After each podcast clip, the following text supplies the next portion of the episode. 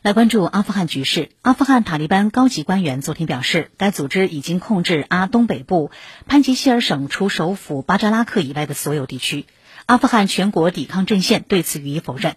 阿富汗全国抵抗阵线发言人达什提当天在社交媒体上表示，他们正从塔利班手中收复失地，塔利班在战斗中遭受了重大人员伤亡。